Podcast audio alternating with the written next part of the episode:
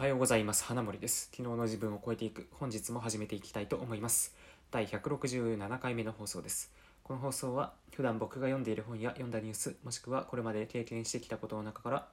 これを聞いているあなたにとって何か役に立つもしくは気づきとなるようなことを発信するといった内容となっております。今回のテーマはですね大人になって変わった勉強の価値観っていうことでお話をしたいと思います。どうですかね？あなたは勉強してますか？まあ僕は割とその本を読んだり一日の中で本読んだりあと、まあ、ここ最近というか、まあ、ちょっと前までは簿記の勉強とかファイナンシャルプランナーの勉強とかして、まあ、結構ねあの日々充実しているんですよね。で昔のその小中高、まあ、特に中高ですよね。その時の勉強ってまあ、どういうものだったかっていうとやっぱりどうしても受験勉強だったんですよね。うん、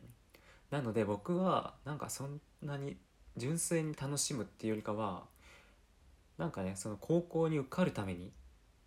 やるとか大学に受かるためにやるとかそういった勉強になっていたと思うんです。まあもちろん中にもその好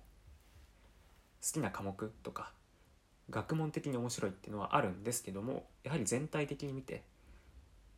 ね、その全体でやんなきゃいけないやらなければいけないっていうそういった勉強があったので僕にとってその高校生の頃とかの勉強への価値観っていうのは受験のためにやらなければいけないっていう、まあ、そういった価値観だった。まあ、対して今大人になって社会人になってからなんですけどまあ、今僕がやってる勉強っていうのはなんか特にねその学問的な勉強っていうほどの勉強ではないですけどどちらかというと生活に、まあ、寄り添ったというか生活に役立つような勉強ですよね。うんまあ、そういった勉強はあのとてもねその興味興味もあるし自分の生活をより豊かにしてくれるものっていうそういった立ち位置になってます。なのでその中高の時の勉強よりもより自主的にできるしより楽しみながらできる、うん、だからその、まあ、一言で言うと楽しいんですよね、うん、大人になってからの方の勉強の方が楽しい。これは間違いないですね。はい。で、まあ、こんな楽しい勉強なんですけどなんとですね日本人の成人が1日に勉強する時間は6分。平均6分っていうふうに言われているんですよね。平均6分ですよ。とっても短いですね、まあ、何か本を読むとか、まあ、資格の勉強でも何でもいいんですけど、まあ、それがたったの6分。うん。まあ、あくまで平均なんで全くやってない人もいれば1時間やってる2時間やってるっていう人もいる。